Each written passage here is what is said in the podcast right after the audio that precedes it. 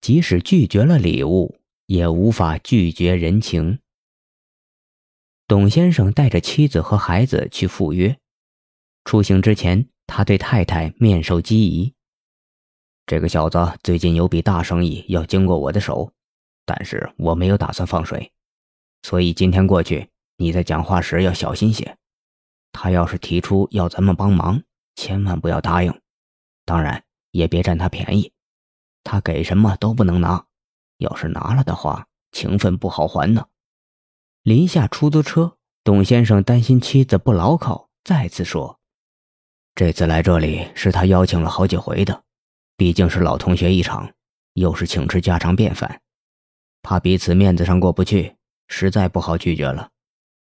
吃顿饭，下次我们请回来就是了，但是切记收他的礼物。”接着他又捅了捅儿子：“你也听着，别拿人家东西。”他见妻子和儿子都点头答应，才步入了同学的家里。有钱人的家里果然不一样，院子就像公园还有个池塘，池塘边上种植了几株葱绿的植物，其中一株植物上正开着一朵碗口大小的花。这花不错呀，小时候我家院子里有一株，后来小区改建搬迁的时候被挖掉了，真是可惜了。十多年都没见这种花了，没想到在你这里还有，真是难得呀。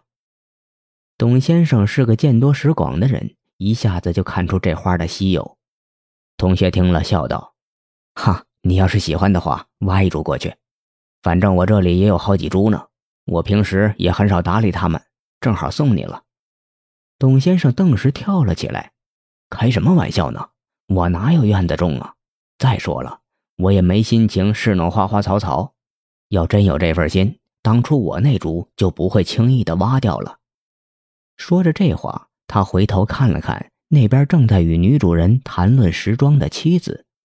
妻子对女主人说：“你的身高穿这样的名牌衣服实在太漂亮了。”女主人笑道：“哪儿啊？谁穿都一样。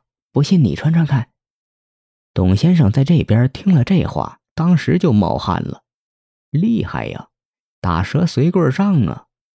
好在董太太也是机灵人，连忙拒绝了女主人的好意。董先生这才算松了一口气。但尽管面对着高级红木桌、精美的瓷器和各式各样的山珍海味，却再也不敢随便发表赞叹的言辞。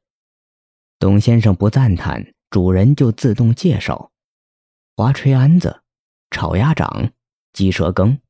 鹿肚酿子、鸳鸯煎牛筋儿、菊花吐司、爆张腿、姜醋金银蹄子，还有刚打上来的海鲜，从海边一百里加急送来的。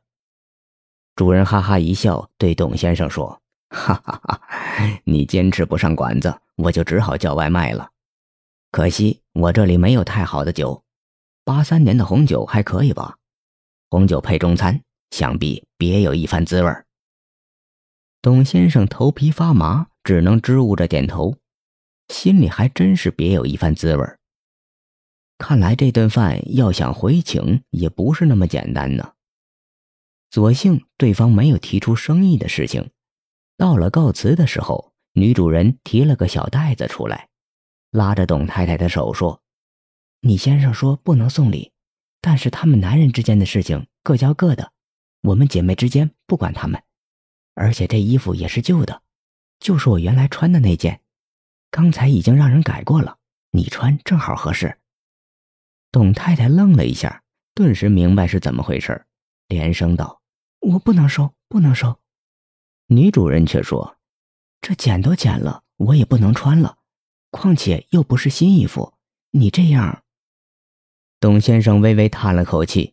对看向自己的妻子点了点头，他正感到头疼的时候，男主人拍了拍他的肩膀说：“老同学，咱们就是君子之交淡如水，香如兰，这朵兰花就当做我们友谊的见证吧。”董先生接过那朵兰花，顿觉无力道：“那么你留步吧，你答应过我不开车送。”主人笑道：“哈哈，绝对不会，你放心。”而且我的车子已经送令郎去上课了，只能委屈老同学自己回去了。